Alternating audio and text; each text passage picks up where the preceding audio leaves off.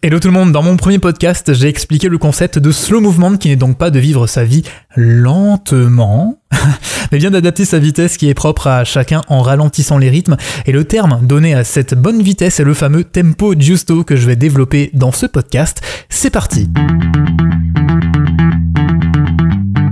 Bon alors vous allez me dire euh, pourquoi il faut ralentir, il paraît que le mot vitesse c'est positif et que tout ce qui est positif c'est super bien, et eh bah ben, justement on va commencer par ça, le procès de la vitesse. Alors c'est vrai, je le reconnais pendant plusieurs années, euh, décennies, voire même siècles, la course à la vitesse a permis à notre civilisation de nous développer, sauf qu'il y a quelques siècles nous allions vite par exemple en calèche, alors qu'aujourd'hui, bah, si je compare avec les avions et les fusées, bah vous avez compris. Donc en fonction euh, des époques, la notion de vitesse est déjà complètement différente. Pour reprendre euh, l'exemple de notre calèche, le rythme était quand même relativement naturel puisque la calèche était dirigée par des chevaux, et donc jusque-là tout va bien. C'est surtout depuis l'essor des nouvelles technologies qu'on a mis le doigt dans un engrenage qu'on maîtrise absolument plus. Et la pression liée à cette vitesse et à la réception euh, d'informations en masse que notre cerveau n'arrive plus à traiter a permis notamment au docteur John Gardner en 1900 à New York de mettre euh, le doigt sur une maladie liée au temps. Et cette maladie s'appelle la New Yorkite. Alors je vous mets dans le mille, hein, les symptômes de la New Yorkite, c'est la rapidité, la nervosité, l'impulsivité. Et 81 ans plus tard, en 1982, c'est le médecin euh, américain Larry Dossey qui a développé le concept de maladie du temps. En gros, avec ses travaux, il a mis en évidence la croyance obsessionnelle que, je cite, le temps s'enfuit et il n'y en a pas assez et qu'il nous faut pédaler pour le rattraper. Donc autrement dit, euh, faire toujours plus avec de moins en moins de temps. Et c'est tout à fait le genre de choses qui peuvent par exemple amener au burn-out. Et d'ailleurs au Japon, ils ont même inventé un nom pour euh, désigner euh, la mort par surmenage. Le nom c'est Karoshi. Bon alors tant qu'il s'agissait seulement de voyage, franchement le côté évolution technologique qui nous permet d'aller beaucoup plus vite, c'est cool. Maintenant, euh, dans une société basée sur la consommation, vous allez vite comprendre que le cocktail vitesse, argent, temps peut vite devenir explosif. En gros, euh, exploiter toujours plus pour toujours plus de profit.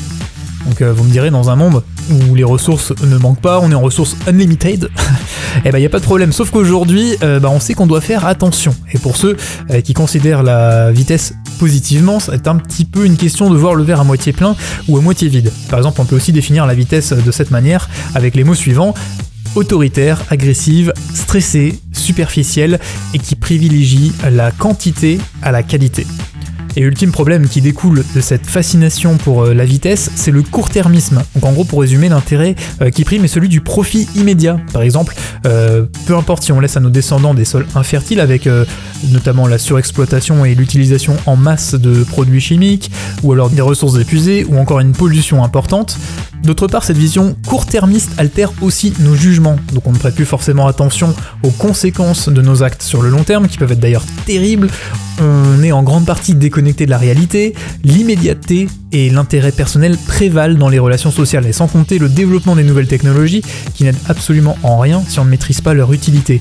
Genre par exemple avec le e-commerce, l'objectif c'est de vendre encore plus via internet, donc euh, d'exploiter de ce fait encore plus les ressources, bah, parce que pour faire de l'argent, bah, il faut bien qu'il y ait des ressources du produit et que ça soit vendu. Euh, donc en fait vous avez compris, c'est un jeu sans fin c'était bien important de comprendre la notion de vitesse pour mieux apprécier le terme tempo giusto. Euh, du coup, pour contrer ce phénomène de vitesse qui ne cesse d'augmenter, le journaliste Carl Honoré, dans son livre Éloge de la lenteur, a développé le concept de tempo giusto, c'est-à-dire euh, retrouver le bon rythme propre à chacun. Alors, lui, il dit qu'en Allemagne, ils utilisent aussi le terme Egenzeit, j'espère que je le prononce bien, Egen voulant dire propre et Zeit, temps. en français, la traduction, ça serait à la bonne vitesse. Donc l'idée du tempo giusto, c'est de resynchroniser une partie, et attention c'est important de bien comprendre, une partie du rythme humain sur celui de la nature et de plus imposer une vitesse illimitée à la planète. Et je vais vous expliquer pourquoi, parce qu'on aura beau euh, jouer les apprentis sorciers avec des tas de produits chimiques, la nature finira toujours par reprendre le dessus, et c'est pour ça qu'il faut la laisser aller à son tempo giusto. Alors il y a un auteur, je me rappelle plus du nom, il faudrait que je le retrouve, et si c'est le cas, bah, je vous le mettrai dans un, article, euh, qui disait une phrase vraiment juste, quand arrêterons-nous de croire qu'il faut tirer sur la tige pour faire pousser une plante?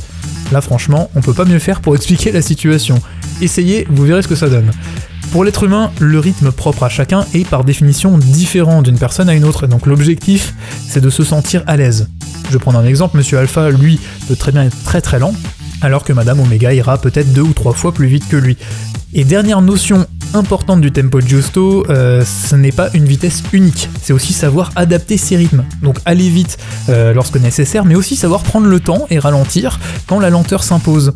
Donc j'aime bien prendre l'exemple de l'autoroute. Voilà, on peut considérer que la vitesse naturelle étant comme celle de la limitation à 130 km/h.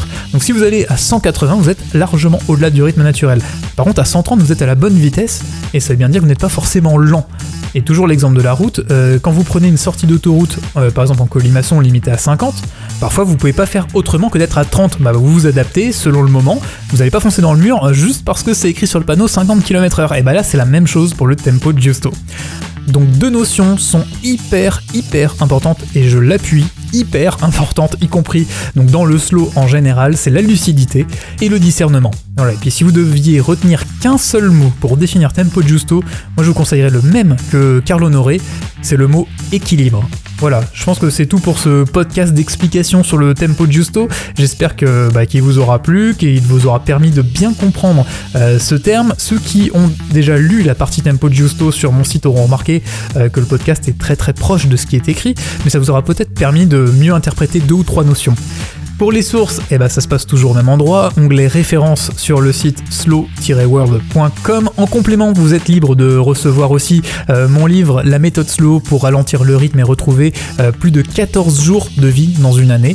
Voilà, je vous explique notamment les trois premières clés, comment les appliquer, les trois premières clés de développement personnel slow, comment les appliquer. Donc euh, pour télécharger, c'est simple, vous allez sur mon site et vous allez voir, il y aura des formulaires pour s'inscrire à la newsletter et avec cette newsletter et avec ce formulaire, vous recevrez directement dans votre boîte mon livre. Voilà. Merci beaucoup d'avoir pris le temps d'écouter ce podcast et puis je vous dis à bientôt pour le prochain. C'était Louis pour le blog slow-world.com.